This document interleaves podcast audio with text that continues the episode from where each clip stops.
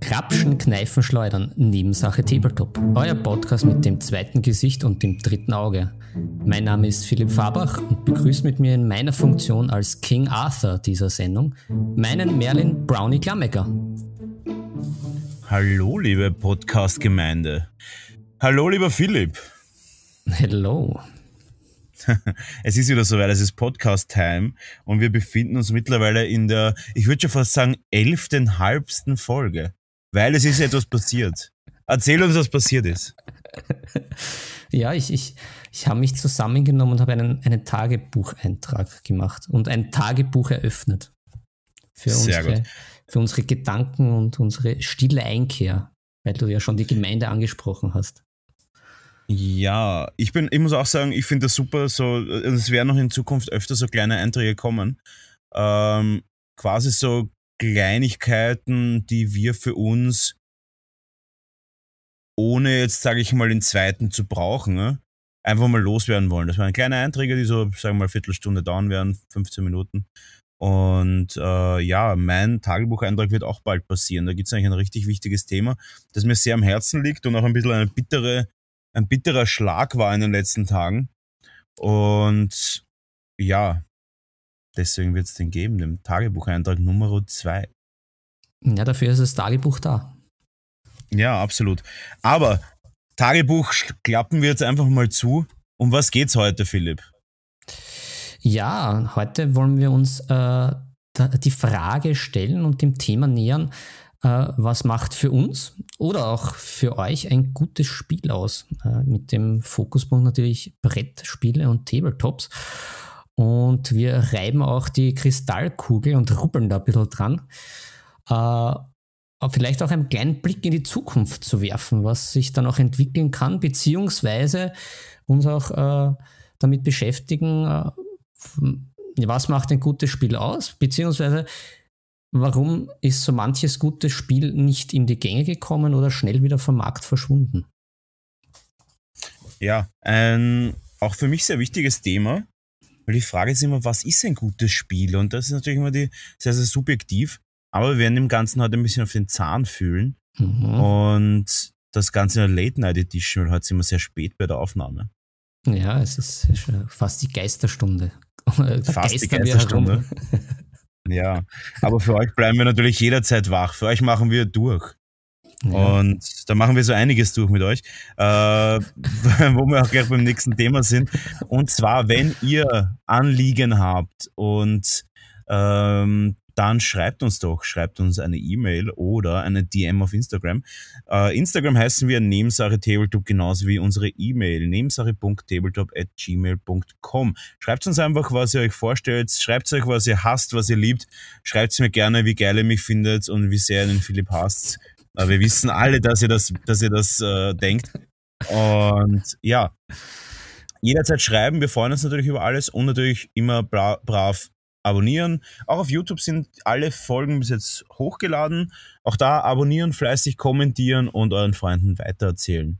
Weil nur so schaffen wir es auch, dass der Podcast größer wird. Stimmt. An der Stelle auch gleich Grüße an den Jakob, der ein, ein treuer Hörer und äh, Schreiber an uns ist. Der hat uns nämlich aufgeklärt, dass Nörgeln ein durchaus äh, deutsch, deutscher Begriff ist und wir natürlich hier als gestandene Wiener weiter mit Sudern und Raunzen arbeiten werden. Ja, und wir starten jetzt dann auch in unser Thema rein. Und ich werde gleich mal den Philipp mit, einer Fra mit ein paar Fragen löchern. Uh, So, bist du bereit, Philipp? Bist du bereit? Nein, ich glaube es sind nicht. ganz einfache Fragen. Es sind, es sind viel einfachere Fragen, als die du mir letztens gestellt hast bei der äh, Special-Folge über Games Workshop. Die also unbeantwortbar waren eigentlich. Ich habe gar keine einzige Frage. Ich glaube, ich habe keine einzige Frage richtig beantwortet. Das war fürchterlich. Ja, aber du warst immer sehr nah dran. Es war auch schwierig, finde ich. Ja, natürlich war es schwierig, war, war unlösbar, aber macht ja nichts. Äh, aber ihr könnt es ja gerne mal schreiben auf Instagram, wer von euch ehrlich, ehrlich, ehrlich, alle diese Fragen beantwortet hätte können. Schreibt uns eine DM. Äh, vielleicht überlegen wir uns dann was. Ob wir euch einfach, ob wir euch Lüge strafen, weil das kann keiner wissen. Aber ist egal. So, äh, gut, wir kommen, Ja. aufs, wir kommen aufs Thema zurück. Äh, Philipp, was, was würdest du jetzt sagen, ist der wichtigste Aspekt bei einem Spiel, damit es ein gutes Spiel ist? Ganz oben, jetzt einfach mal nur spontan raus, rausgesagt. Hm. Ähm, ja, das klingt irgendwie abgedroschen, aber der, der Spaß für alle Beteiligten. Okay, das sind wir sehr konträr, aber ist in Ordnung. äh, für mich soll das Spaß nur für mich sein. Alles andere ist, ist nicht so wichtig, aber nein, natürlich. äh, der Spaß für alle Beteiligten ist natürlich wichtig, ja, das stimmt. Ja, äh, gut, für mich steht etwas ganz anderes in Stufe 1. Natürlich der Spaß, ich glaube, ja, der Spaß muss natürlich da sein. Das ist die aber, Frage, wie man das halt definiert, ne? Ja, das, das stimmt, halt, ja. Das ist halt wieder die, die, die, die andere Frage. Ich finde, mittlerweile machen fast alle Spiele irgendwie Spaß. Alle ein bisschen auf ihre eigene Art und Weise. Aber weißt du, was ich viel wichtiger finde mittlerweile? Den Wiederspielbarkeitswert, wenn man das so nennen kann. Mhm. Ob ein Spiel halt nach einem Spiel dann gar nicht mehr interessant ist. Oder man sagen kann, okay, das Spiel kann ich jetzt irgendwie jede Woche spielen. Weil, weiß ich nicht, es gibt doch durchaus Spiele, wo ich sage, okay, das spiele ich jetzt einmal und dann sage ich, ja, gut, reicht dann auch schon wieder. Und es gibt natürlich Spiele wie, weiß ich nicht, äh, Siedler von Katan, das könnte ich wahrscheinlich einmal die Woche spielen, weil es einfach so ein Evergreen ist und einfach funktioniert. Hast mhm. du so ein Spiel, was du immer spielen könntest? Naja, ich bin, ich bin sowieso eher so der Typ, der sich im Vorhinein schon diese Spiele entsprechend auswählt. Also ich bin jetzt nicht dieser Spontankäufer. Ist, ist bei allem, okay. bei allen meinen Gebieten so. Also ich, ich versuche mich davor immer ein bisschen so zu informieren, reinzulesen, ob mir das taugen könnte oder nicht. Und ich komme dann selten mit eben Spielen heim, wo ich mir denke, das ist ja, schaut ja so lustig, super toll von der Verpackung etc. aus und dann spielt man das einmal und dann mhm. ist das ein ziemlicher Schaß. Also das passiert mir weniger. Ja. Aber ja, ich habe dann natürlich die Klassiker. Also so Siedler von Katan habe ich halt schon länger nicht gespielt, aber da, da bin ich, da bin ich ja wie das Spiel des Jahres, glaube ich, 95 war. Das war, da war ich dann ein paar Jahre sehr, sehr stark dabei. Und ja, ja. Äh, mich, mich packen aber, halt, ja. Aber zum Beispiel, äh, ich glaube, ein richtig gutes Beispiel ist Risiko, weil ich finde, Risiko macht keinen Spaß. Ja. Aber ich finde durchaus. äh, Wer Australien hält, hat gewonnen. Ja, nein, aber ich finde, es ist durchaus ein Spiel mit Wiederspielbarkeit. Also ich, ich könnte das echt oft spielen, aber, aber von Spaß ist da nicht die Rede, oder? ja, also da ist beim, also da ist aber der Spaß leidet bei mir sehr stark unter dem Glücksfaktor. Also ich mag ja Spiele gar nicht mit großem Glücksfaktor. Also, Dann darfst du aber kein Games Workshop spielen. ich ich habe genau gewusst, das kommt. Ich habe genau gewusst, dass das kommt. es, ist, es ist schon bei manchen Spielen besser, aber gibt schon durchaus so ein, zwei Aspekte, die, die ja, wie soll ich sagen? Ich, ich habe ich hab schon viel Bloodbowl gespielt in meinem Leben und traue mich behaupten, da ist ein, zweimal ein bisschen Glück passiert. Ja, man, man kann es ja nie ganz ausschließen. Und halt ich glaube, ein Spiel komplett ohne Glücksfaktor gibt es halt nicht. Aber also ich habe zumindest gern das Gefühl, dass das, was ich mache, äh, eine Wirkung hat und in die richtige Richtung geht. Ich muss ja auch von meiner ja. Seite gestehen, ich bin ein extrem schlechter Stratege.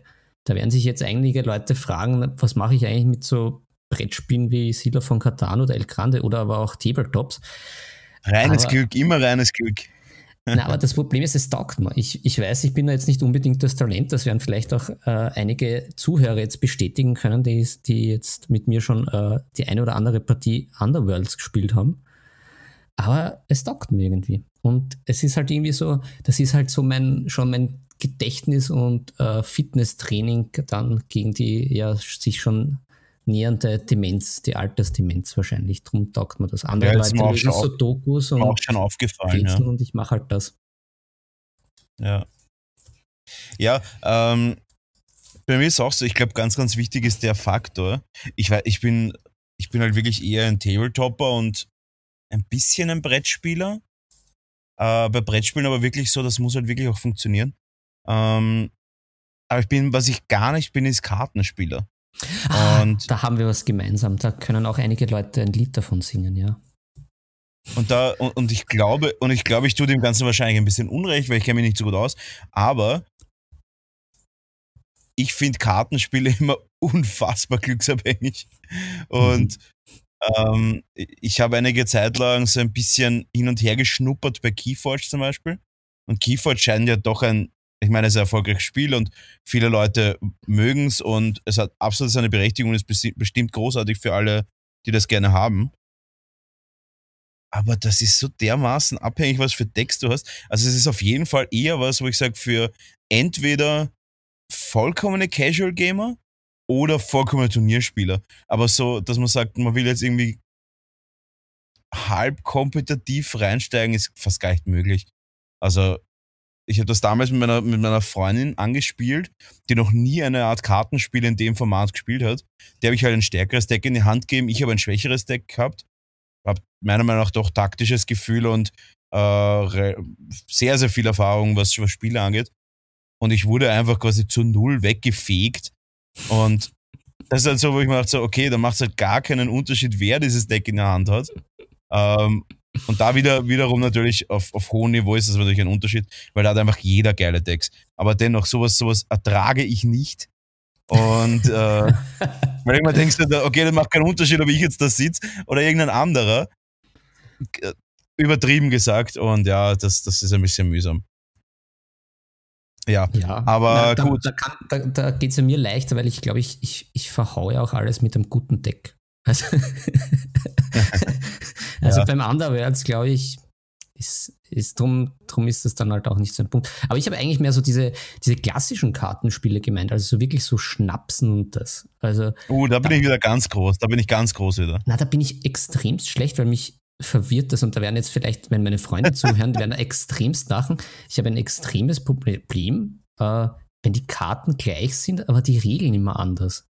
Also, wenn man da halt okay. mit diesen Standardkarten halt mit Dame, Bub, König irgendwas halt spielt und dann spielt man einmal ist diese Emma zum Treiben äh, und dann ist die die gute und dann ist einmal das Ast leibern und beim anderen Spiel ist das Ast geschissen.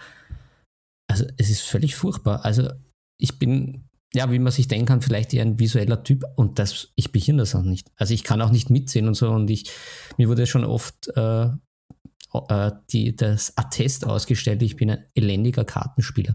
Und was halt auch sehr lustig war, mal beim, beim, beim, beim Onkel von meiner Freundin, ähm, der hat mir dann versucht, auch so Hinweise zu geben. Also so, ah, mir tut mein Kreuz weh und ah, das geht mir jetzt aber aufs Herz und so. Und ich habe mir gedacht, um Gottes Willen, der arme Mann, was ist mit dem los beim Kartenspiel? Jetzt kriegt er sämtliche Zustände und ja. Ja, äh, äh, ja, was soll ich, was, was willst du jetzt von mir hören? Ähm, ja, ist, äh, also äh, ich möchte ja lass, mal, lass mal das einfach mal so im Raum stehen. Lass uns einfach so im Raum stehen. Warnen, sie sollen nicht mit mir solche klassischen Kartenspiele spielen und meine Freunde, die, die leihen oh, ja sowieso schon. Ja, oder wenn dann um Geld. Dann um, um eine höhere, höhere Geldsumme. Ich, ich, ich, ich, ich, ich wünschte, ich könnte jetzt behaupten, ich bin ein ganz guter Pokerspieler. Aber ich glaube, das ist nur Glück. Aber das, das verstehe ich zumindest. Ja, verstehe ich. ähm, gut.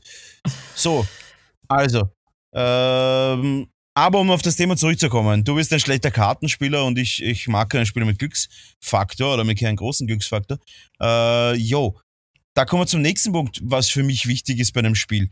Ich glaube, bei einem Spiel, also für mich ist es sehr, sehr wichtig, dass der Aufwand des Spiels in Relation steht zu dem, was man macht. Mhm. Weißt du, was ich meine? Weil ja. es gibt doch immer mehr so unter Anführungszeichen Expertenspiele, wie sie es auch gerne nennen. Ah, weil sie nice. alles Experten sind. Also ich, kau ich kaufe einen Kickstarter und bin Expertenspieler. äh, Ladi da. Und Ladi da. Und äh, ich glaube, äh, gibt es nicht auch schon das Spiel des Jahres oder das, das Expertenspiel des Jahres, irgendein Wort ja, dafür? Ja, ja, das, ja. Na, das ist doch so lame, oder? Das ist ja auch, das ist alles so inflationär, das ist alles so fürchterlich. Das ist so wie heute alles smart ist und alles ist Smile. Das ist, früher gab es das Spiel des Jahres und dann haben halt irgendwie noch Leute draufgeschrieben, war in der näheren Auswahl zum Spiel des Jahres. Und jetzt gibt es ein Kinderspiel des Jahres und ein Expertenspiel des Jahres und das Expertenspiel für die Katze und den Hund. Äh, ja, Das ist hauptsächlich, ja, und, und, und man klebt irgendein tolles Siegel irgendwo hin. Das ist fürchterlich. Und es ist halt so, ich weiß nicht, auf der Spielemesse letztes Jahr und muss jetzt sagen, da habe ich halt, ich glaube, es war das Spiel des Jahres, ich weiß es nicht. Es war irgend so ein komisches, jeder sagt ein Wort und da muss man irgendwie ein, ein muss einer irgendwie das Wort erraten. Jeder sagt einen, einen Begriff über ein Wort und der muss das Wort erraten. Das ist irgendwie ganz komisch. War total, total plump und, und, und, und vollkommen einfallsloses Spiel. Ich glaube, das war Spiel des Jahres. Fürchterliches Spiel, vollkommen langweilig. Ja. Ja, also ich, ich glaube, da wird auch viel geschoben. Also, oder es gibt einfach so Jahre, wo halt niemandem halt irgendwas einfällt oder halt irgendwie die Veröffentlichungstermine so blöd fallen. Äh, ich erinnere mich noch an Elfenland. Also schon mal thematisch bei mir ganz falsch, weil Elfen und Zwerge, das ist absolutes No-Go. Mhm. Und ich war, glaube 97 oder 98 und das war ein Spiel auf einem Level wie Mensch ärgere dich nicht. Man ist mit irgendwelchen Elfen herumtrappelt, hat dann irgendwie, glaube ich, irgendwie gewürfelt. Aber das war äh, ja total daneben. Also das hatte null Anspruch. Es war. Ja. Äh, ich verstehe nicht, wie sowas Spiel des Jahres werden kann. Aber gut ich meine, es muss natürlich, also es muss natürlich kein aufwendiges Spiel sein. Es soll jetzt auch nicht so sein, dass natürlich das, das aufwendigste Spiel und das komplexeste Spiel das Spiel des Jahres wird. Ich glaube, das Spiel des Jahres muss das Gesamtpaket stimmen. Es muss Spaß machen. Und wenn ich jetzt sage Spiel des Jahres, dann muss es meiner Meinung nach für jeden spielbar sein. Ja, also natürlich jetzt nicht für Dreijährige, aber schon auch für Jugendliche, genauso wie für Erwachsene, auch für Ältere. Ich finde, ein Spiel des Jahres muss das Gesamtpaket haben. Und da muss irgendwie alles stimmen. Da muss auch ein bisschen die Optik stimmen. Es war auch bei dem Spiel vollkommen fürchterlich, die Optik. War einfach überhaupt nicht kreativ. Da war nichts dabei, wo ich sage, das spricht mich an. Und na. Und ja, ja und deswegen finde ich auch, ich finde das alles ein bisschen, ein bisschen verwaschen mittlerweile. Mhm. Ja, das, da, ja. da, da gebe ich da recht. Und ich, ich gebe da auch recht, um nochmal auf deinen Punkt zurückzukommen, den du vorhin angesprochen hast, mit dem, dieser, dieser Aufwand, der sich auszahlt da gibt es doch, doch einiges, was, glaube ich, auch in letzter Zeit, wo halt so, so viel aufgeblasen wird drumherum und dann schaut so wenig mhm. raus. Also da haben wir eh auch letztens angesprochen, mir ging es halt ein bisschen so mit den Willen des Wahnsinns, halt mit dieser ersten Edition aufgelegt, ja. aufgestellt und da ich ja da schon dieses, das Arkham Horror, das, das Vorgänger- oder äh, Bruderspiel eher hatte, ja. wo man auch, zwar auch viel aufgebaut hat und viel herumgetan hat, da hat man aber das Gefühl gehabt, das rentiert sich, da kommt was Gutes dabei raus. Und bei diesem Willen des Wahnsinns, bei dem ersten, ja, es ist halt irgendwie nur kompliziert, man hat viel Arbeit und man hat jetzt mhm. nicht unmittelbar ein anderes Spielerlebnis als das thematisch verwandte Spiel. Ja, bei Willen des Wahnsinns muss ich sagen, ich meine, ich kenne jetzt nur das aktuelle und das habe ich doch schon einige Male gespielt ich glaube, ohne computerunterstütztes Software, ohne computerunterstützte Software, äh, ich würde das nicht schaffen oder wollen. Ähm, es ist sehr komplex und ich finde, mit der App zusammen ist es wirklich in Ordnung und macht Spaß. Aber ohne App ist es doch fürchterlich. Du, da müsstest du bei jedem Schatz nachlesen und der Spielleiter hat wirklich viel Arbeit. Und da mhm. sind wir wieder eben bei dem, Arbeit im Vergleich zu dem, was man macht. Genau. Weil Willen des Wahnsinns ist ja auch rundenbasierend. Das heißt, jeder Spieler ist ab, äh, Spieler für Spieler für Spieler wird abgehandelt. Und wenn du halt zu fünf spielst, ist der letzte Spieler halt dann echt schon lange im Off. Und wenn dann nach dem langen Off dann auch eben und dann wieder auch noch eine lange Aufbauphase kommt, eine lange Erklärphase und so weiter, das ist, kann schon sehr langatmig sein. Aber an sich ist das mit der App zusammen okay, und mir macht sehr, sehr viel Spaß, muss ich sagen. Aber auch nur mit den richtigen Leuten und auch nur, auch, nicht immer, aber es macht mir, wenn es mir Spaß macht, macht es mir sehr viel Spaß.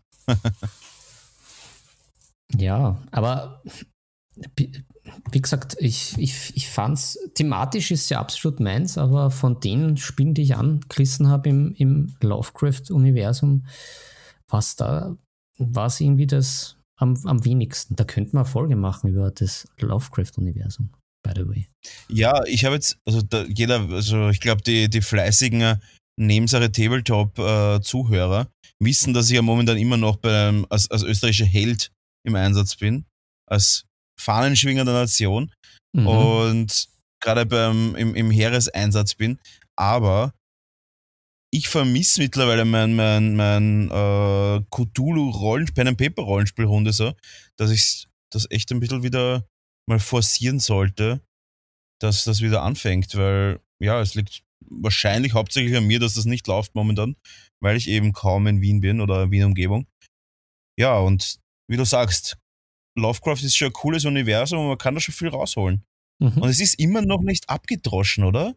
Ist es abgedroschen mittlerweile? Ich, ich weiß nicht, ich habe das, hab das Gefühl, da gibt es viele Leute, also ich, es gibt wenige Leute, die das wirklich gut kennen, das Ganze.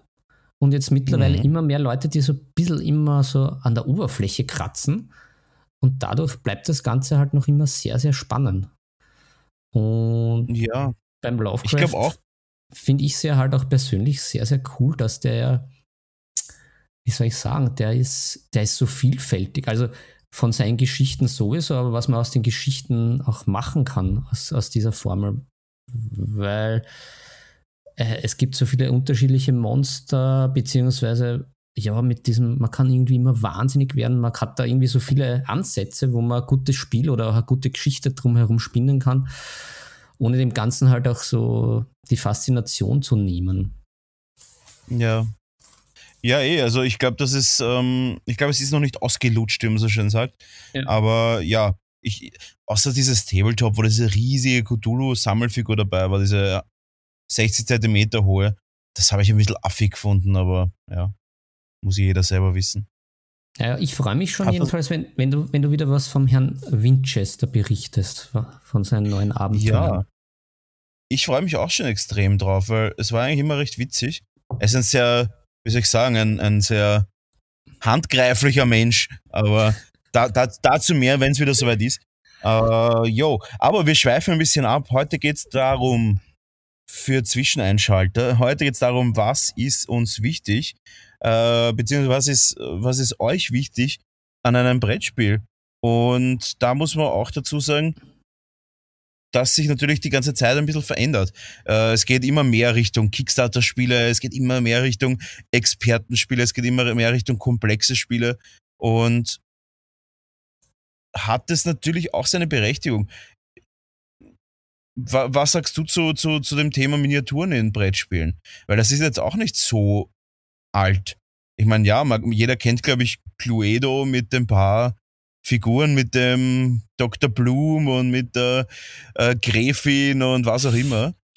Äh, ich glaube, die kennt jeder, aber ich glaube, das kann man nicht vergleichen mit den Miniaturen, die man momentan am Markt sieht. Und was sagst mhm. du dazu? Ist es für dich ein Kriterium? Sagen wir so, triggern dich Figuren in einem Brettspiel oder sagst du, nice to have, aber wenn es nicht dabei wäre, wäre es mir auch egal? Ja, ich glaube, das ist von Fall zu Fall unterschiedlich. Also ähm, mich hat ja das, auch wenn ich jetzt über das Spiel selber ja eher nicht so, so viel Gutes zu berichten habe, wobei es mir auch mal einen sehr lustigen Silvester beschert hat. Ähm, das Willen des Wahnsinns hat es mich ja doch aufgrund seiner guten Figuren ja wieder zur Figurenmalerei zurückgebracht. Und Findest du, dass sie gut sind? Ich finde, sie sind mediocre, die Figuren. Sie sind okay. Also ja, ich finde, sie sind klassische Brettspielqualität. Ja, das ist natürlich, das ist natürlich jetzt wahrscheinlich auch ein bisschen der Nostalgiefaktor und halt die Freude drüber, mhm. irgendwie wieder Figürchen in der Hand zu haben. Ähm, ja, da hast du natürlich eigentlich recht. Ich meine, ich habe sie natürlich auch eher dann nur mediocre auch noch bepinselt. Aber ja, stimmt. Also sie sind jetzt nicht so Weltklasse, aber sie vermitteln halt trotzdem irgendwie gutes Feeling. Und der ja, Schogute zum Beispiel ist schon leibernd der, der, der, der, das ist eine, eine gelungene Figur. Ja. Ja, ich glaube auch, also es gibt, es gibt natürlich einige Figuren, die richtig cool sind, aber allgemein würde ich jetzt schon sagen, es ist eher Brettspiel-Standard. Mhm. Tut aber gar nicht zur Sache. Ich finde dennoch, äh, man kriegt relativ viele Figuren für einen fairen Preis. Ja, auf jeden Fall. Und ansonsten, ja, wie gesagt, also ich finde es thematisch ist das, glaube ich, für das Spiel schon gut. Aber wenn ich, wenn ich halt so früher zurückdenke, wo wir jetzt also auch das Siedler angesprochen haben oder El Grande, irgendwie, wenn, wenn das Gesamtpaket stimmt und auch das Gesamtdesign, ähm, mhm. glaube ich, tun es ein paar nett bemalte Holzklötzchen auch. Es ist halt dann immer die Frage, äh, brauche ich das für die Atmosphäre, dass mich das hineinzieht, so wie eben zum ja. Beispiel bei, bei Willen des Wahnsinns, wo das natürlich ein großer Punkt ist, weil halt auch das Spielbrett dementsprechend gestaltet ist. Bei mhm. anderen Spielen finde ich es ist jetzt nicht notwendig, aber es ist halt eben, eh wie wir schon angesprochen haben, so ein bisschen das Gesamtpaket. Ja, auf jeden Fall. Ich muss auch sagen, also zum Beispiel, jetzt, äh, um bei Siedler zu bleiben, es ist, es ist kein großartiges Spiel. Überhaupt nicht. Es ist, es ist ein vollkommen okayes Spiel. Es ist das chinesische Essen unter den Spielen. Weil du weißt immer genau, was du bekommst. Ein, ein, ein Chicken süß-sauer wird immer halbwegs nach Chicken süß-sauer schmecken. Genauso wie ein gebratener Eierreis. Vermutlich wirst du nicht enttäuscht vom gebratenen Eierreis. Und genauso finde ich es Siedler. Also Siedler wird mich jetzt nie hart kicken, aber es wird mich vermutlich auch nie wirklich enttäuschen, das Spiel. Und ich glaube, deswegen ist es auch so beliebt. Ja, ich, ich, ich glaube, das ist aber auch ein bisschen historisch einfach gewachsen, weil ich kann mich halt auch erinnern, dass halt Siedler eines dieser ersten Spiele war, die so einfach ein bisschen diese Brücke auch geschlagen haben zwischen Spaß für die ganze Familie, um das sehr plakativ auszudrücken, aber doch halt auch mit einer taktischen Tiefe, die jetzt anspruchsvoll ist, aber nicht so schwierig. Und dass es halt komplett in sich funktioniert, ohne grobe Schnitzer. Dass du halt irgendwie sagst, das schreckt mich komplett ab oder das funktioniert nicht. Und aber auch eine Varianz dabei hast. Und ich glaube, das ist einfach ein bisschen das Erfolgsrezept von den Siedlern. Mhm. Ja, das kann eh sein. Also es ist, es ist auf jeden Fall äh, eine, eine Erfolgsgeschichte, die ich sehr feiere, weil ich, ja, ich spiele es jetzt nicht besonders oft, aber ich, wenn ich spiele, freut es mich. Und ja, und es ist auch ein richtiges Beispiel dafür. Ich finde auch diese kleinen Städtchen und kleinen Brückchen oder was sind das? Straßen sind das. Mhm. Ich finde, das, das, das, das ist irgendwie haptisch doch ausreichend. Mhm. Aber natürlich feiere ich auch Figuren, wenn die schön sind.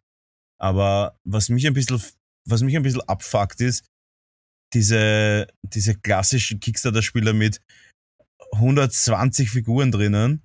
Und es sind halt aber nur so irgendwie vier, zwölf verschiedene oder so, weil einfach die dann, ja, verzehnfacht werden. Und dann das große Argument halt in den Headlines und in den Thumbnails und in den Clickbait-Beiträgen ist, ja, 120 Resin-Figuren und für nur bla bla bla Euro. Und das finde ich halt immer so, ja, ein bisschen lame.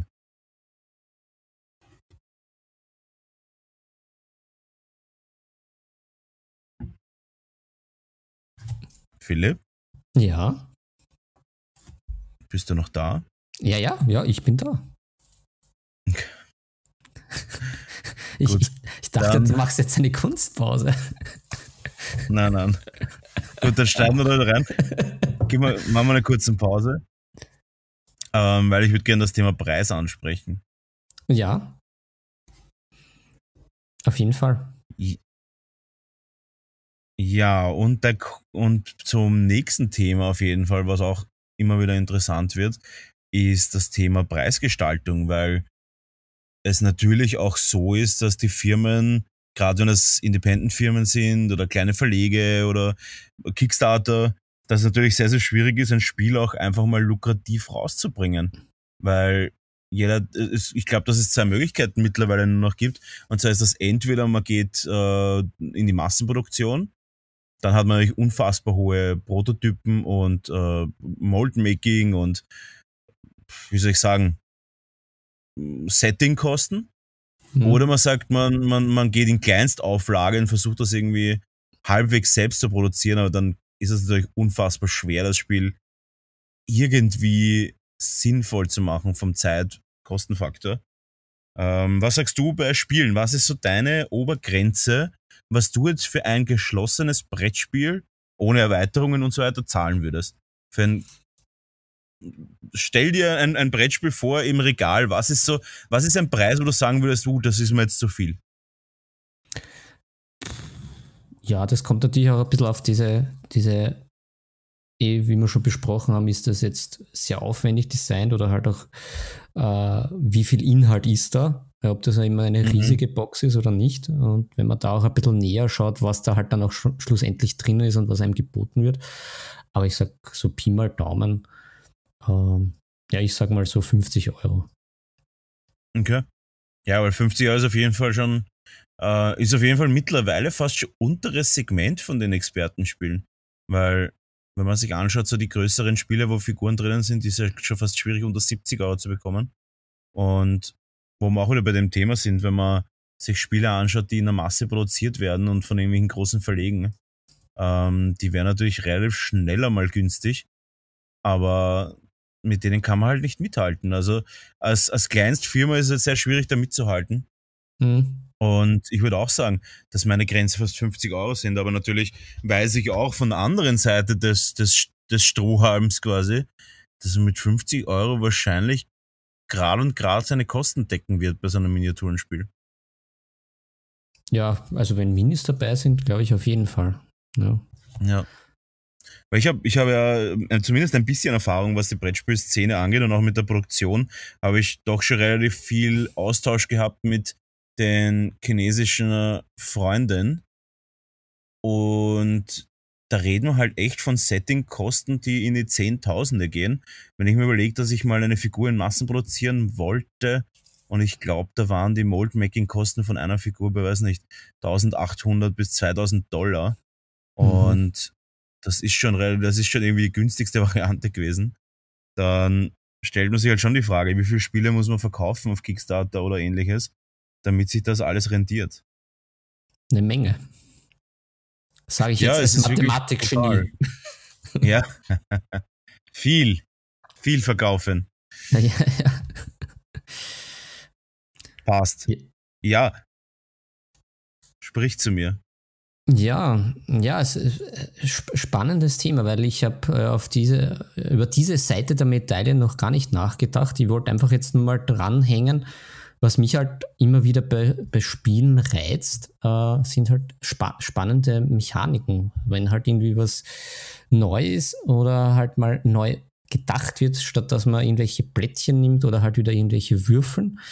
Wenn da was Neues kommt, das, das reizt mich natürlich immer sehr. Ja, was ist, was ist deine Lieblingsmechanik?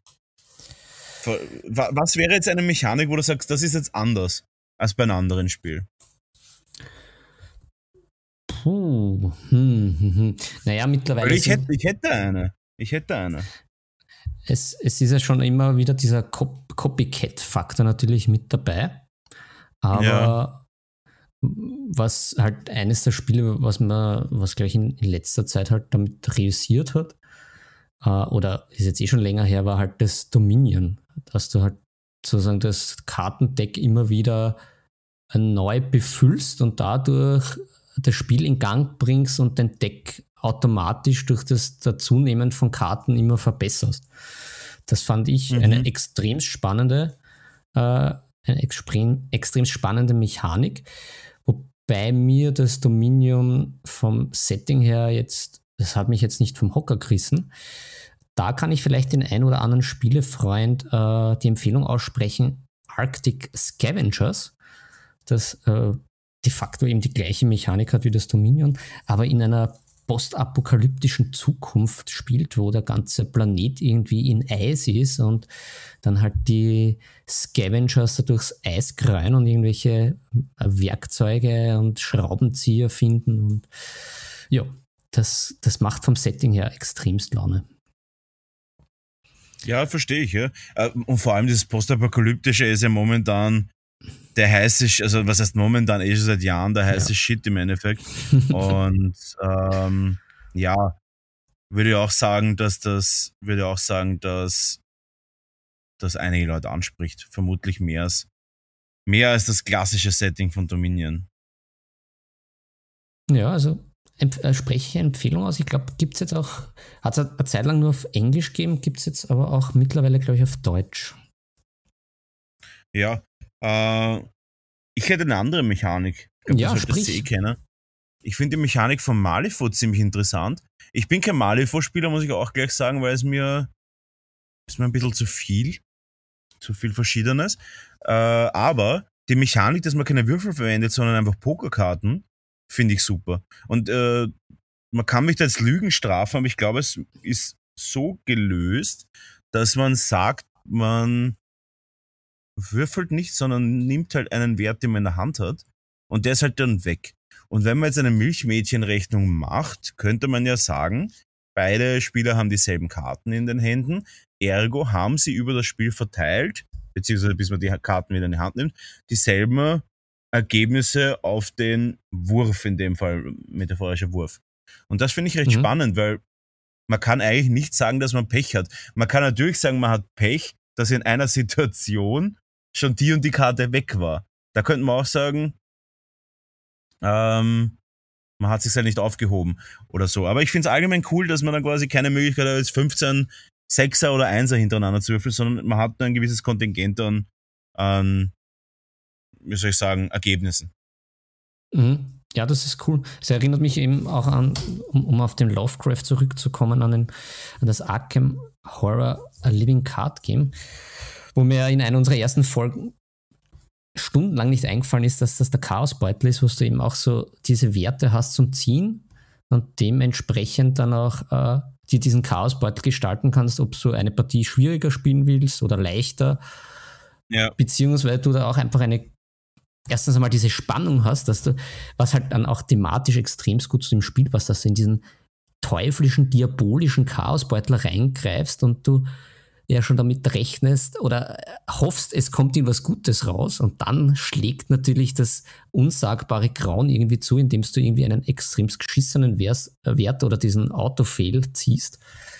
Ja. Und dann aber halt natürlich auch im, im Deckbau gleichzeitig irgendwelche Karten hast, die das halt auch irgendwie abwenden können und und verhindern. Mhm. Das ist natürlich auch eine coole Sache, die man äh, unkreativ vielleicht auch mit irgendwelchen Würfelwürfeln lösen hätte können und so mit diesem Chaosbeutel das sowohl von der Mechanik als auch halt zum Thema passend extremst gut gelöst hat. Und das, sowas finde ich halt immer geil.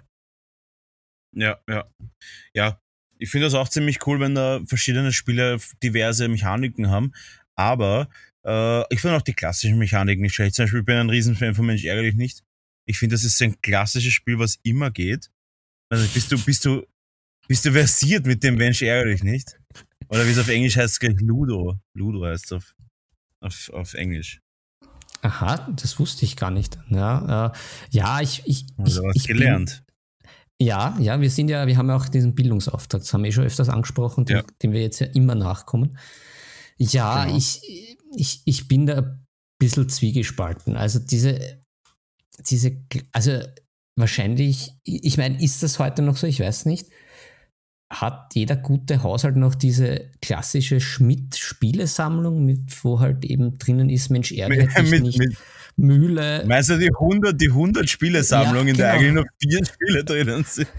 Ja. Weil ein Spiel davon ist, ein Spiel davon ist, weiß ich nicht, wirf einen Mensch, ärgerlich nicht Pömpel auf die andere Seite des Raums, wenn du triffst, hast du gewonnen. Oder, und, und das zweite Spiel in der Sammlung ist so, wirf den zweiten Pömpel in die andere Ecke. Und, dann, und die Spiele werden dann immer so umbenannt, so, ja, nimm fünf, nimm sechs, nimm acht, nimm neun, so komische Kartenvariationen. Das ist vollkommen lächerliche Spielekombinationen wie, Mensch, ärgerlich, aber jetzt mit drei Pömpeln, das ganz Neue. Und, und und da ist jetzt ein Mensch ehrlich drinnen und dann so 38 Varianten und dann schreiben sie groß drauf die 38 Varianten Spielesammlung und da ist halt so ein Spiel drin. Ja, ja, genau, das, das meine ich. Also, ja, also Mensch, ärgere dich nicht, das ist mir, ist erstens mal zu viel Glücksfaktor, zweitens darf nein. Nein, nein, das, das, ist, das, das spricht der Noob aus dir. Du musst ja, die Wand ich, bilden, die Wand der Hydra. Dann auch wieder die innerfamiliären oder halt auch mit Freunden diese Regeldiskussionen, was gilt, darf man jetzt den einen da am Startfeld immer raushauen, wann darf man rein? Das ist schon wieder nicht geklärt, da gibt es immer die Diskussionen. Und ja, es, also gerade für mich als Kind und Jugendliche, ich war halt sehr, sehr, äh, wenn ich verloren habe, sehr ungut und habe das überhaupt nicht verkraftet. Und ja, das ist, weil du rote Haare hast. Ja, es ist natürlich, das ist halt dieses Kissed by Fire. Das ist halt, das ist äh, dieses feurige Gemüt. Und da muss ich sagen, dass in dieser Spielesammlung, in dieser, mit, wo eigentlich nur fünf Spiele drin sind, die man zu 100 aufgeblasen hat, damit es halt gut klingt, da fand ich andere Sachen zwar auch ärgerlich, aber irgendwie besser. Also zum Beispiel Mühle. Mhm. Ja, das Ist aber, oder, oder, ist aber meistens auch drinnen. Ja, ja, das, das war ja alles drinnen. Okay. Äh, oder, Ja. oder dieses Fu- Fuchs und Henne ist zwar auch Was irgendwie so das? ähnlich. Ähm, ja, das ist eigentlich, das ist so ein bisschen so eine Mischung, eher auch aus Mensch ärgere dich nicht, aber und halt auch Mühle. Also du hast, das, das Setting ist halt jetzt eigentlich relativ unspektakulär. Du hast halt so einen, einen Hühnerstall. Das ist halt alles in Okay. so Quadraten aufgebaut und mit, mit Linien so sternförmig verbunden. Also du hast die Punkte und da gehen überall halt dann die Linien durch und auf die kann man sich bewegen. Und ein Spieler ist die Hühner, die Chicks, und der andere hat irgendwie zwei Füchse. Okay. Und ähm, dann geht es halt irgendwie in Richtung Dame, dass äh, die Füchse über die Hühner drüber hüpfen können, wenn die halt nicht brav in ihrer Gruppe sind. Also wenn das hintere Feld frei ist, hüpfen die drüber und die Hühner sind weg. Und das Ziel des Ja. Huhnspielers ist halt, äh, diesen Hühnerstall von, glaube ich, neun oder zwölf Feldern mit Hühnern voll zu bekommen. Und eben die Füchse hüpfen dann lustig herum und fressen dann die, die armen Hühner. Und ja, Okay. wenn, wenn die den Stall nicht voll bekommen, dann, ja, dann haben die Füchse gewonnen. Irgendwie brutales Ich, Spiel, äh, ich, aber cool. swear to God, ich habe das noch nie gehört. Echt cool. Nein, das Was ist, das für eine, was ist das für eine fancy Spielesammlung? Bei mir war drinnen, pass auf, pass auf. Bei mir war drinnen. Mensch, ärgere dich nicht. Mühle, ja. irgendwelche komischen Markerblättchen, die man für irgendwelche komischen Spiele verwendet hat. Irgendeine Art von Backgammon, das ich nie verstanden habe. Ich glaube, Mikado ist auch öfter mal drinnen gewesen. Ja. Ja, und das halt mal 20 pro Spiel. Ich glaube, es waren nicht einmal es waren, glaube ich, nicht mal Schnapskarten drin oder so. Also es ist total, eine total absurde Spielesammlung gewesen. Also man hat im Endeffekt immer nur Mensch ärgerlich nicht gespielt. Und, ah, genau, und was war noch drin? Da waren immer so drei, vier verschiedene Spielbretter, die man wenden konnte. Und da kommt zu dem Spiel, wo ich mir denke, wie konnte das jemals irgendeine Bedeutung auf der Welt bekommen? Das ist das Rutschen, Rutschen und Leiterspiel. Kennst du das? Ah, ich, ich, ja, es gab, es gab auch in meiner Deluxe-Spielesammlung für mich als privilegierten, Oh, mit 12.000 Spielen drinnen. als, für mich als privilegierten äh, Gemeindebau aufgewachsenen äh, im 10. Bezirk. äh, ja, gab es, glaube ich, aber auch so ein paar so komische Spiele noch dazu, damit die eben auf 100 kommen. Aber ich, ich bin mir nicht sicher, ob das das gleiche ist, aber es gab da halt auch so, ja, wo man einfach nur irgendwie Es, so ich glaube, es gab auch so Schlangen und Schlangen Ja. und, und Schlangen und Rutschen, irgend sowas. Auf jeden Fall war es halt so vollkommen absurd, weil du würfelst. Erstens gab es ein Feld 1 und du hast mit 2 wie 6 gewürfelt. Also das ist schon mal der erste Bullshit. Und dann war es halt so, dass du halt einfach unfassbar schnell durch warst. Die Spiele haben halt teilweise nur so vier, fünf Minuten gedauert, wenn du zu zweit gespielt hast. Und ich dachte mir so, hä? Das war's jetzt? Das, das ist jetzt das Rutschen- und Leiternspiel, von dem so einfach in jeder, weiß nicht, ich habe das halt so mega oft in so US-Serien gehört, irgendwie, das Rutschen- und Leiternspiel und dann dachte ich so, das war's jetzt? Ich meine, bei Mensch ärgerlich nicht kannst du zumindest noch irgendwas beeinflussen. Ja. Aber das ist doch einfach nur dumm einfach. Also das ist, das ist, das ist so Bewegungs, Bewegungstherapie kommt mir das vor. Für die Würfelwurfhand, damit die nicht einrostet. Ja, oder einfach so Beschäftigungstherapie für kleine Kinder. Nehmt einen Würfel und würfelt einfach. Das ist so, so sinnlos. Ja, da war ich, da war ich schon als Kind dagegen. Also das hat mir nie getaugt. Da war ich schon immer meiner War- Zeit voraus. War's der, war's der Mikado-Spieler?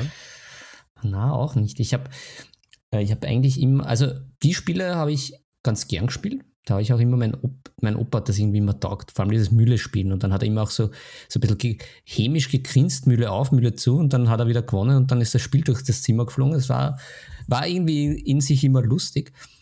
Aber ähm, na, Mikado, das war irgendwie, das war mir irgendwie zu wenig und zu fummelig. Das war ja auch irgendwie nur so, ja, man fummelt da diese Stifte raus und da habe ich gleich lieber Lego gespielt. Also, Aber das Ding ist, es hat, es hat zumindest schon einen Sinn, finde ich, Mikado. Es ist schon ein bisschen ein Feingefühl, was du brauchst und ein bisschen so ein, wie soll ich sagen, halt ein, ein, ein rhetorische, nein, nicht rhetorisch, ein motorische Weiterbildung, kann man sagen. Also ich finde schon, dass es zumindest sinnvoller ist als das Rutsch- und Leiterspiel.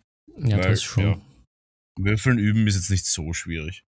Ja, ja, da gebe ich dir recht. Na, also das, na, also ich, das, da konnte ich mich nicht so erwärmen. Da war ich dann schon ja, mehr so was, für was, das verrückte Labyrinth. Uh, das verrückte Labyrinth, das ist aber sta ein starkes Spiel, ein Klassiker. Ja, das ist, ich glaube, ich habe es zwar schon lange nicht mehr angerissen, aber ich, ich glaube, das ist nach wie vor irgendwie cool, weil das ist auch irgendwie simpel, aber mhm. mit ein bisschen mitdenken und mit diesem Verschieben, das war irgendwie, das hat irgendwie gepasst. Es ist ein bisschen wie, äh, wie hat das geheißen? Lotti Carotti? Oder was war das, wo du so auf einen Maulwurfs, nein, Maulwurfsattacke? Oder wie hat das geheißen? Wo du immer in so Löcher rein musstest, dann nimmt man so die nächste Schicht runter vom Spiel und dann bist du quasi im nächsten Level. Kennst du das? Na, das kenne ich nicht, noch nie gehört. Im Endeffekt war das so wie, ja, wie soll ich sagen, ein bisschen wie ein Mensch ärgerlich nicht. Und du hast nur so ein paar Maulwurfslöcher und dann hast du deinen Maulwurf da reinflüchten müssen. Dann nimmt man quasi eine Schicht weg und alle, die auf dem Loch sind, gehen in die, bleiben stehen. Und alle, die es nicht ins Loch reingeschafft haben, werden quasi weggehoben und sind draußen. Aha. Und am Schluss kannst du so noch einen Schatz graben. Das habe ich ziemlich cool gefunden, muss ich sagen. Ja, das klingt doch irgendwie cool. Ja, das ist wirklich schön. Und, und da kommen wir zum absoluten Rage-Brettspiel aller Zeiten. Ne? Und da gebe ich da drei Versuche herauszufinden, was das ist. Es ist das, das Spiel, was man sowohl als kleines Kind zum Ausdrucken bringt, als auch Erwachsene zum Ausdrucken bringt und auch als Trinkspiel möglich ist und motorisch wertvoll ist. Erster hm. Versuch ohne Hinweis. Jenga? Nein. Äh. Hm. Es hm. hat einen, äh, erster Hinweis für den zweiten Versuch zu raten. Es hat einen Motor, das Spiel. Es hat einen Motor. Also es wird mechanisch betrieben. Ja, da gab es eine Zeit lang, war das ja total der heißeste Schrei, dass das irgendwie. Hm. Ah, ist das. Ah, oh ja, das ist das mit den Fischen, oder? Nein, falsch. Ah. Okay, zweiter Hinweis, der letzte Versuch zum Raten. Ja, jetzt machst du mich auf. Das es ist hat die eine, es hat, Folge. Ja, es hat einen historischen Hintergrund im Ersten Weltkrieg, glaube ich. Ja, im Ersten Weltkrieg einen historischen Hintergrund. Aber es ist trotzdem was für kleine Kinder auch. Es ist, es ist, also ja, das ist, das, das reicht jetzt schon. Also, das, es ist ein Motor, es ist wieder ein Motor betrieben. Du kannst es erwachsen als Kind spielen und es hat einen historischen Hintergrund. Und es kommen Hühner-Token vor. ah. Es ist quasi das Mario Kart unter den Brettspielen. Eieiei. Ich glaube, das ist nie gespielt, das ist fürchterlich. Ja, wahrscheinlich, ja. Na, das. Looping Louis. Ah, der Lupi Louis. Ja, na, da, da gespielt selber nicht. Da kann ich mich nur an diese großartige Werbung damals erinnern. Lupi Louis. Das war so eine klassische. Ich glaube, das war so eine klassische Hasbro-Werbung oder ja. sowas. Oder äh, so, und du hast also für alle Zuhörer, die das nicht kennen, du hast in der Mitte einen roten Baron fliegen und der, der, der geht quasi, der, der, der schwebt so über den vier Spielern herum und immer wenn er bei einem Spieler ankommt, muss man mit seinem kleinen Paddel den wieder in die Höhe schießen. Und der macht dann so Loopings und landet auf irgendwem anderen drauf und der kann ihn wieder hochschießen. Und wenn du es aber nicht schaffst, den früh genug zu, hochzuschießen wieder mit seinem kleinen Wippe, dann schlägt er dir so einen Hühnertoken aus deiner Verankerung raus und dann hast du halt einen Punkt verloren. Und wer am Schluss dann keine Hühnertoken hat, muss ausscheiden und wer am Schluss dann einen über hat oder mehrere, der hat das gewonnen. Ein perfektes ah. Trinkspiel auch. Ja, ja, und ich kann mich, ich kann mich an die großartige Werbung erinnern. Ich glaube, da haben sie dann nämlich sogar so, kann sein, dass das schon so ein animierter Flieger, aber der, der Fliegertyp ist in so einem roten Flieger und mit so, so ganz klassisch aus Schnauz, er schaut eher ein bisschen aus wie der Mario vom Super Mario in Wirklichkeit, oder? Ja, und er hat auch, glaube ich, so einen Schal, so einen wehenden, ne? Ja, ja. Äh, und es ist wirklich ein Weltklasse-Spiel und äh, das Ding ist, man könnte theoretisch darauf ausrasten, aber dadurch, dass man so sehr mit sich selbst beschäftigt ist, mit diesem Wippen, kommt man eigentlich nicht dazu im Normalfall. Ja, das, das, ist, das ist jetzt schon eine schöne Überleitung, nachdem wir ja jetzt völlig, völlig abgeschwiffen und statt in die Zukunft in die Vergangenheit gereist sind, was aber extremst geil war. Ähm, da, da stelle ich dir mal eine Frage. Wie wichtig ist dir mhm. Interaktion in einem Spiel? Interaktion ich, mit wem? Naja, mit den anderen Mitspielern. Ja, es ist, also prinzipiell ist es mir sehr wichtig, weil wenn man jetzt zum Beispiel auch bei Pen and Paper Rollenspiel, glaube ich, ist Interaktion eigentlich das Einzige, warum man es überhaupt spielt, oder? Ja, ja bei Pen and Paper ich auf jeden Fall. Das ist Interaktion eigentlich 90%. Das ist die reine Interaktion eigentlich, ja. ja. Und mir ist Interaktion schon wichtig, muss aber auch sagen, es kommt auch darauf an, mit wem du spielst. Äh, ich glaube, jeder, der Pen and Paper Rollenspielrunden kennt, weiß, es ist sehr wichtig, mit wem du spielst. Und deswegen ist es mir auch da sehr wichtig. Also entweder gegeneinander, wo man sagt, okay, das ist eben wurscht, gegen wen du spielst, da bist du eh quasi dein eigener, dein eigener Boss, oder mit einer Gruppe, die irgendwie interessant ist miteinander, wo es viel Austausch gibt äh, und Mitläufer eher sinnlos sind. Also mir mhm. ist es nicht unwichtig, aber nur dann, wenn auch die Spieler passen. Zum Beispiel ein, ein, ein, auch ein großartiges Spiel, Werwolf, oder wie heißt die, die, die Werwölfe? Ja, die Werwölfe. Das Werwolf. Genau, wir, wir nennen es immer nur das Werwolf-Spiel. Ja. Und es ist natürlich, es ist jetzt kein klassisches Brettspiel, es ist auch kein Kartenspiel, es ist ein interaktives, ein interaktives Rollenspiel. Kann man es so nennen? Ja, ja, das ist eigentlich gar nicht schlecht, schlecht zusammengefasst, ja. Es ist eigentlich, ja, es ist eigentlich ex, ein extremst reduziertes Rollenspiel. Es sind eigentlich nur die stimmt. Grundzüge übrig, weil die Geschichte ergibt sich dann eigentlich aus der Interaktion selber, ohne dass die Geschichte vorgegeben mhm. ist. Ja, das stimmt. Und da muss ich auch sagen, solche Spiele sind natürlich auch, äh, das, das, ist natürlich herrlich, aber auch wieder ja. extrem abhängig, mit wem du spielst. Es gibt so unfassbar fürchterliche Spieler, die die mit sowas einfach nicht umgehen können, die, die das vielleicht auch gar nicht ernst genug nehmen. Das ist auch, glaube ich, ein wichtiger Punkt. Äh, ja, ja, stimmt. Da, da, da gebe ich dir recht. Das ist äh, gerade für, für solche Spiele, wo das Regelwerk relativ wenig hergibt und eben sehr viel an den mhm. Spielern liegt, ist es ja umso abhängiger von den Spielern und von der Gruppe und auch von der Dynamik und der Atmosphäre, weil wenn, ja. Wenn dann einer nicht mitspielt oder zum, eben bei dem Düsterwald zum Beispiel schummelt, ja, dann ja. Das, geht das völlig den Bach runter. Aber es gibt ja es gibt ja die Möglichkeit zu schummeln. Ja. Wenn du, wenn weiß, du das Blinzelmädchen bist. Ja, ja, das Blinzelmädchen. Und den, Wer und das, und den Werwolf-Hack machst. Weil im Regelbuch ist nicht verankert, wie du, also wie du blinzeln darfst. Oder wie du quasi schauen darfst in der, in der Werwolf-Nacht. Und da gibt's natürlich immer da, ja quasi ein, ein hausgemachter Trick von mir, dass ich, wenn ich ein Blinzelmädchen bin, einfach die Augen voll aufmache und so tue, als wäre ich ein Wolf.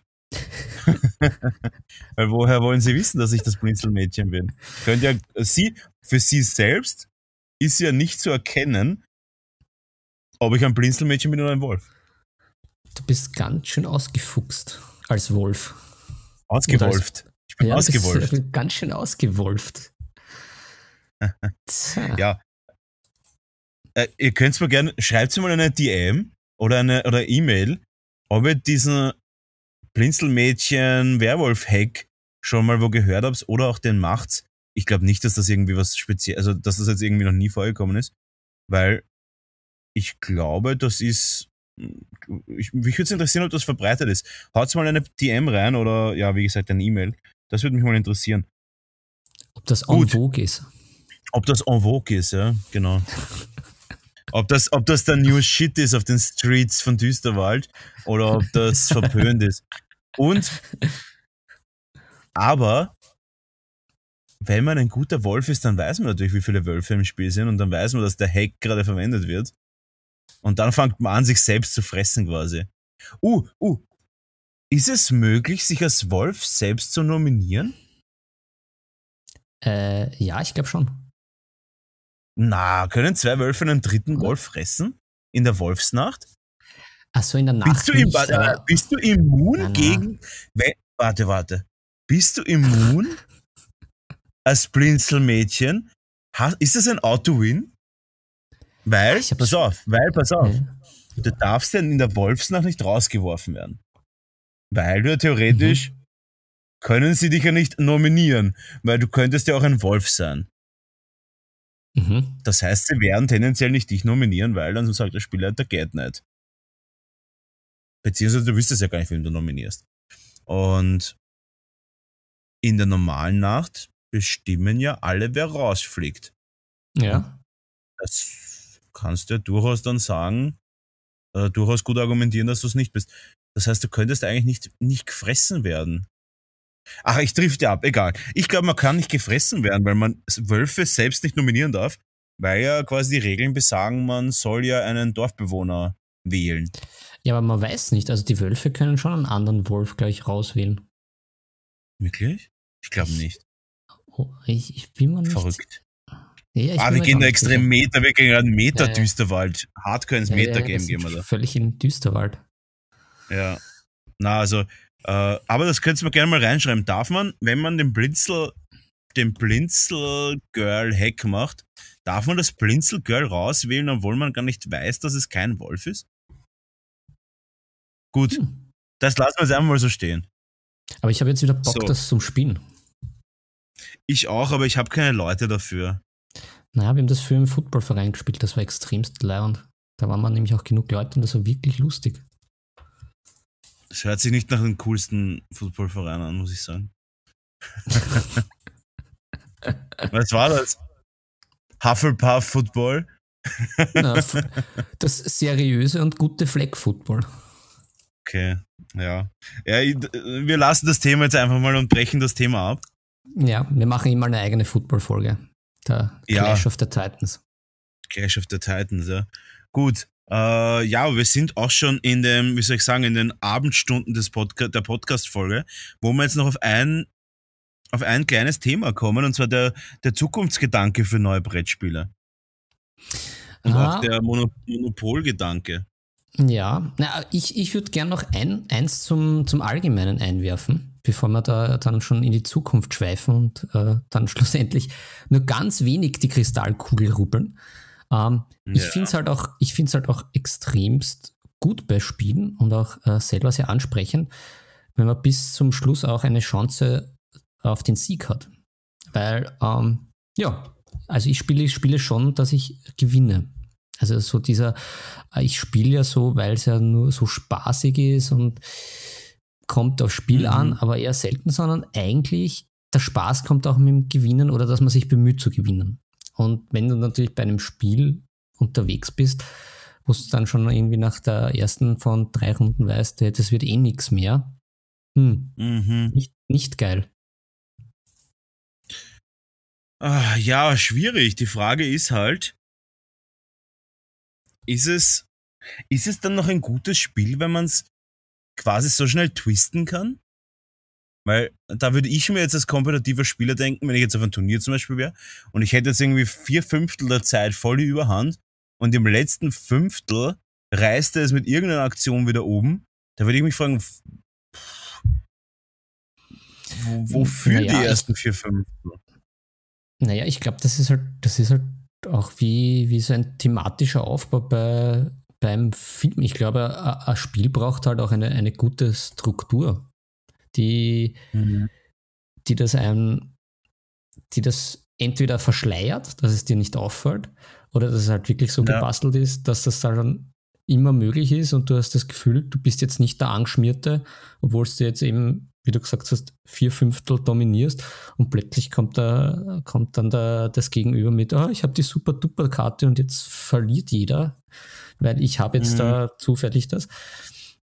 Ja, also wenn das gut maskiert ist oder halt auch wirklich so gut aufgebaut ist, aber das macht für mich halt auch ein, ein gutes Spiel aus, eben, dass man da eben nicht in diese Falle tappt und sich denkt, ja, macht eh keinen Sinn mehr. Oder eben im Umkehrschluss, so wie du es gesagt hast, dann halt am Schluss sich irgendwie betrogen fühlt, weil man das Spiel eigentlich in der Hand hatte, wie man so schön sagt. Und dann am Schluss kommt halt irgendwie so eine Larifari Erklärung oder irgendwie, ja, ich habe die Superkarte und Game mhm. Over, Joker, irgendwas.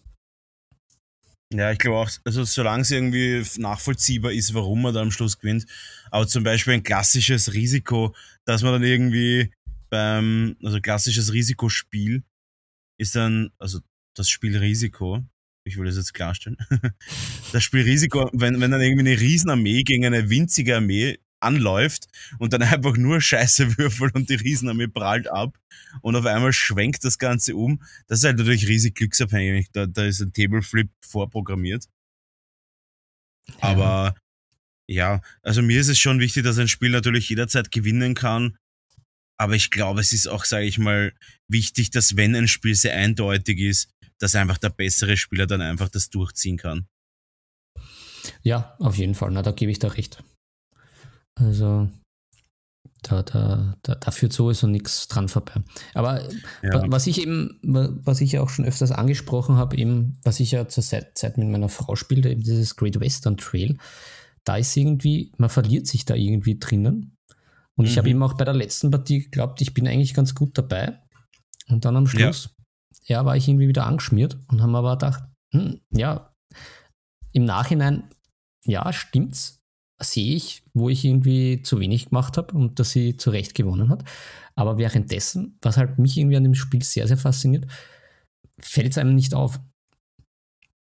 Ja, ja, verstehe ich. Ja, äh, muss ich mir tatsächlich auch mal anschauen, das Spiel. Vielleicht ist das ja interessant für mich. Ja, das, ähm, das, sollten wir mal die anreißen, weil ich glaube, da ist der Sweet Spot eh eher so drei, vier Spieler als zu zweit. Kann eh gut sein, ja. Das würde mich auf jeden Fall interessieren. Dadurch, dass ich jetzt auch ähm, Guild Ball für mich vermutlich vom Tisch ist. Frisch vom Tisch, kann man sagen. Ja. Dazu gibt es auch eine Tagebuchfolge in Zukunft. Äh, Guild Ball wurde offiziell als, äh, wie soll ich sagen, als stillgelegt announced. Also äh, wie soll ich sagen? Also die Turnierszene de facto oder halt auch der Support dessen. Ne? Das Spiel wird quasi so, wie es ist, gefreezed und nicht mehr produziert, nicht mehr nachgeliefert. Es wird quasi von der Firma eingestellt. Und ja, dazu wird es eine eigene Tagebuchfolge geben, weil da gibt es sehr viele Betrachtungsweisen und auch unter anderem ein wichtiges, ein wichtiger Punkt war dieses, wie soll ich sagen, das, äh, wie, wie, überlebe ich in einer Szene überhaupt, wie schaffe ich es überhaupt, ein Spiel aufrechtzuerhalten.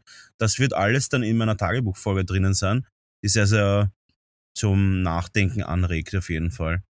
Ja, aber Gut. das ist eigentlich eh schon eine sehr schöne Überleitung. Das, das Spiel war ja dann doch ein bisschen sehr lang, äh, ein bisschen oder länger die Zukunft. Jetzt ist es halt wieder Vergangenheit. Ich glaube, mhm. da, da, wollten wir jetzt hin, äh, ein bisschen so die, die Zukunft von Spielen oder was da jetzt noch auf uns zukommt oder was, was so die Herausforderungen sind, wie man so schön sagt. Ja, ich glaube, die Herausforderungen ganz, ganz klar ist, wie schaffe ich es, ein Spiel überhaupt noch zu etablieren? Weil mhm. ich, glaub, ich glaube persönlich, dass sehr, sehr gute Spiele untergehen, mhm. weil nicht jeder das Budget hat. Und nicht jeder ist ein Kingdom Death Monster, der eine halbe Million Startkapital hat. Oder nicht jeder ist ein, ein Gloomhaven, der ein riesiges Spiel hat mit einem riesigen Erfolg dahinter und natürlich jetzt äh, extrem wirtschaften kann. Oder auch nicht jede mhm. Firma ist Awaken Realms, die mit diversen Kickstarter-Spielen extrem groß geworden sind und da aber auch alles mit sehr, sehr viel, sehr, sehr viel Business und sehr, sehr viel Budget verbunden war und auch sehr, sehr viele Millionen geflossen sind. Und das kann natürlich nicht jeder und da muss man auch dazu sagen, da gehen uns viele Spiele verloren und gerade auf so Portalen wie Kickstarter, wo kleine Spiele unterstützt werden sollten, gehen solche Spiele fast noch mehr unter, als sie, als sie passieren. Und das ist halt schon traurig, muss ich sagen. Also ich hätte gerne öfter irgendwie moderne, nette, neue Spiele und würde die auch mhm. unterstützen. Aber ich habe sie gar nicht am Radar, ich habe sie gar nicht am Schirm, weil sie eben weggedrückt werden von so vielen großen Firmen. Ich weiß noch, da, vor, vor einigen Jahren habe ich mal versucht, mich auf Kickstarter zu wagen und habe halt bei diversen YouTubern und äh, YouTubern und Influencern angefragt und wenn man dann mal gesagt kriegt, dass ein kleiner Beitrag in einem Video mit um die 800 bis 1000 Dollar ist für ein kleines Review-Video, da stellt sich halt dann auch die Frage, wie soll sich das ein Nobody mit einer guten Idee überhaupt leisten können? Das ist mal eine Frage. Mhm. Ja, das, das ist eine, eine sehr, sehr gute Frage und da hake ich auch gleich ein. Es ist irgendwie das Gefühl, dass dieses, diese Mittelklasse irgendwie so ein bisschen wegbricht oder sich nicht etablieren kann, weil die, die Großen werden immer größer, wie, wie wir ja auch letztens besprochen haben, Games Workshop, dass die da das Jahresergebnis äh, das Beste haben des Jahrhunderts übertrieben. Und ja. dann äh, wieder andere Firmen halt die Segel ein bisschen streichen und dann halt ebenso jetzt wie mit dem Guild Ball sagen, ja, na, sie haben es eigentlich eh geplant, aber Season 5 einzustellen, aber ja, irgendwie glaubt man das auch nicht so ganz. Und auch was ich persönlich schade finde, was ich irgendwie mitbekommen habe, das hat mir ein Freund erzählt, eben zum Beispiel da von Asmodee, die äh, das Game of Thrones Living Card Game, dass das ja auch irgendwie eingestampft worden ist, weil es nicht mehr wirtschaftlich genug war. Was ja. oder halt nicht äh, im Plan soll gelegen ist mit dem Wachstum, was aber ja auf jeden Fall doch irgendwie großes, eine große Marke ist, ist, sagen wir mal, das Game of Thrones und ja viele Erweiterungen etc. rauskommen sind, und dann wird das von heute auf morgen wieder eingestampft. Das ist halt irgendwie auch. Ja, man, man sieht es auch in der Szene, man sieht auch an der Szene so extrem. Äh, wenn jetzt, ich nehme jetzt nur mal einen Mikrokosmos her, den Spielerverein, in dem ich bin, und da, da spielen halt alle unterschiedliche Spiele. Und das hat es mhm. halt früher nicht gegeben. Früher war mhm. Warhammer Fantasy oder Warhammer 40k und das ist gespielt worden. Und dann ist einmal irgendeiner daherkommen mit, ah, weiß ich nicht, Battlefleet Gothic oder sowas und hat das mal ein, zwei Mal gespielt. Aber eigentlich ist das jetzt momentan ist die Konkurrenz so groß und es gibt so große Spiele. Äh, wenn man sich jetzt überlegt, zum Beispiel X-Wing, äh, Star Wars Legion, Marvel Crisis Protocol, Warhammer, Warhammer, Fan, äh, Warhammer Age of Sigma, äh, Blood Bowl. Und da rede ich halt nur von äh, War Machine, War Machine Hordes, riesiges Spiel auch. Äh, da, Guild Ball, auch ganz groß gewesen in der Szene jetzt. Äh, da reden wir halt echt nur von zwei Handvoll Spielen. Da rede ich noch gar nicht von, von, von, von Star Wars Armada oder sowas. Oder von, von den ganzen historischen Spielen. Es ist ja irre, was momentan gespielt wird. Und die, die, die ganze Community teilt sich in so kleine Stücke mhm. Kuchen. Und wie soll eine Firma da überleben? Wie soll eine Firma sagen, okay, sie schafft es noch irgendwie ihren Markt zu erschließen? Und da stellt sich halt auch die Frage, ist Massenproduktion überhaupt noch möglich? Weil wenn ich mir vorstelle, ich müsste jetzt eine neue Expansion machen. Und die Expansion kostet mich für 10 Figuren circa 10.000 Euro für das Design, inklusive dem Boxart und so weiter. Plus Moldmaking noch einmal 10.000 und dann die Produktion, Shipping, Steuern und so weiter. Da reden wir von 30.000 Euro für eine 10-Mann-Box zum Etablieren von der Box. Das ist doch irre. Mhm. Ja. Das ist doch vollkommen irre. Wo, wo soll denn das Geld herkommen? Sagen wir mal, eine Box kostet 40 Euro. Hey, da muss ich, da muss ich 900 Boxen circa verkaufen, es 850 Boxen, 800 Boxen verkaufen, dass ich überhaupt mal auf Null bin. Und da rede ich noch gar nicht von Steuern und von Abgaben, da rede ich von Milchmädchenrechnungen. Alter, wer verkauft denn jetzt noch 800 Boxen einfach so von irgendwas? Also, hm. ich glaube, da tut sich selbst Games Workshop schwer, wenn jetzt mal eine so eine normale Standardbox rauskommt, dass die einfach so jetzt mal 800 Boxen, äh, weiß ich nicht, 800 Boxen Necron Krieger verkaufen. Einfach so. Und das ist der Big Player. Ja, ich, ich, ich glaube halt auch, ähm, bei Games Workshop ist halt auch ein bisschen dieses Parad Paradoxon, wie du es da jetzt angesprochen hast, weil du hast auf der einen Seite, die sind halt einer der Big Player oder eh der Marktführer bei Tabletop, aber und wollen natürlich verkaufen, verkaufen natürlich auch wie wild, weil sie ja viel Geld ins Marketing stecken und einfach der Platzhirsch sind. Aber auf der einen Seite fördern sie halt auch wieder genau das, was du jetzt gesagt hast, diese Zersplitterung, dass halt auch ja. irgendwie lang nichts bestehen bleibt, weil andauernd irgendwas Neues rauskommt. Also jetzt nicht nur, dass man sagt, okay, es kommen irgendwelche coolen Expansion-Sets eben für die, für Age of Sigma etc. raus oder für die Hauptsysteme. Mhm. Na, dann kommt eben Warcry raus, was irgendwie ein bisschen eine Version vom Age of Sigma ist, äh, dass da irgendwie halt aber nur dieser, noch mehr der äh, Scrimmage-Gedanke ist irgendwie. Also Skirmish-Gedanke, Scrimmage-Gedanke. Jetzt bin ich schon wieder beim Football. Ähm, und dann ist das halt für zwei, drei Monate der große Scheiß. Dann sammeln sich mal die Leute, dann kommt aber schon wieder das nächste. Jeder hat einen riesigen Pile of Shame daheim. Keiner ja. spielt die Spiele irgendwie, ja, jeder spielt die Spiele an und dann kommt aber schon wieder der nächste neue Scheiß. Und dann hat man aber gleichzeitig wieder die Angst, ja, gut, das ist dann halt wieder weg. Es ist halt irgendwie. Ja, aber wie soll man, aber das ist halt auch die Frage, wie soll man sich verhalten in so einer Community? Ja. Soll ich jetzt mit dem neuesten Trend mitgehen, weil ich sonst ja, genau. Gefahr, Gefahr laufe, keine Mitspieler zu haben? Oder soll ich in meinem alten System bleiben und dort quasi der Platzhirsch sein und hoffen, dass die Spieler mir, mir treu bleiben? Und das ist halt das. Ja, nimm mir jetzt mal ja. her zum Beispiel nur in, unserer in meiner Community. Guild Ball, groß. Teilweise 15 Spieler gleichzeitig im Club gespielt. Was für uns jetzt viel ist. Äh, nur eine Anmerkung, es gibt natürlich Vereine, wo viel mehr Spieler sind.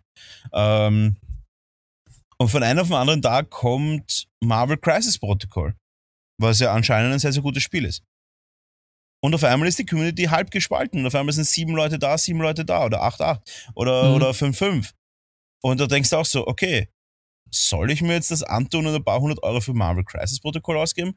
Oder ist das wieder nur so eine Modeerscheinung und bleibe ich lieber doch bei Guild Ball? Oder bleibe ich doch lieber bei Warhammer 40k? Weißt du, was ich meine?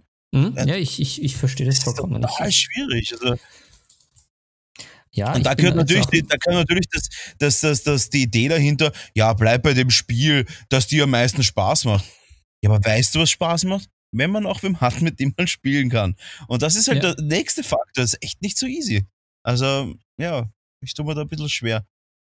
Und jetzt ist ja, natürlich das, Guild, Guild Ball ist offiziell als tot erklärt worden. Nächster Faktor. Soll die Community das Ganze am Leben halten? Oder sucht man sich ein neues System? Und wenn, welches? Hm. Ja, es ist, es ist halt auch ein bisschen, dass halt so überhaupt nichts fix ist, ne? Weil das zum Beispiel ja Games Workshop das Warhammer Fantasy einfach sterben lässt, damit haben wahrscheinlich mhm. auch wenige Leute gerechnet. Also ich war da, ich war dann auch ganz erstaunt, wie ich da wieder zum Figürchen bemalen angefangen habe und dann wieder denke mal, Age of Sigma, ist das jetzt das Warhammer Fantasy? Dann warum sind das jetzt runde Bases? Was ist da passiert, so auf die Art? Und ja. so wie wir in unserer letzten Folge besprochen haben, eigentlich sind sie mit dem Warhammer Fantasy groß geworden.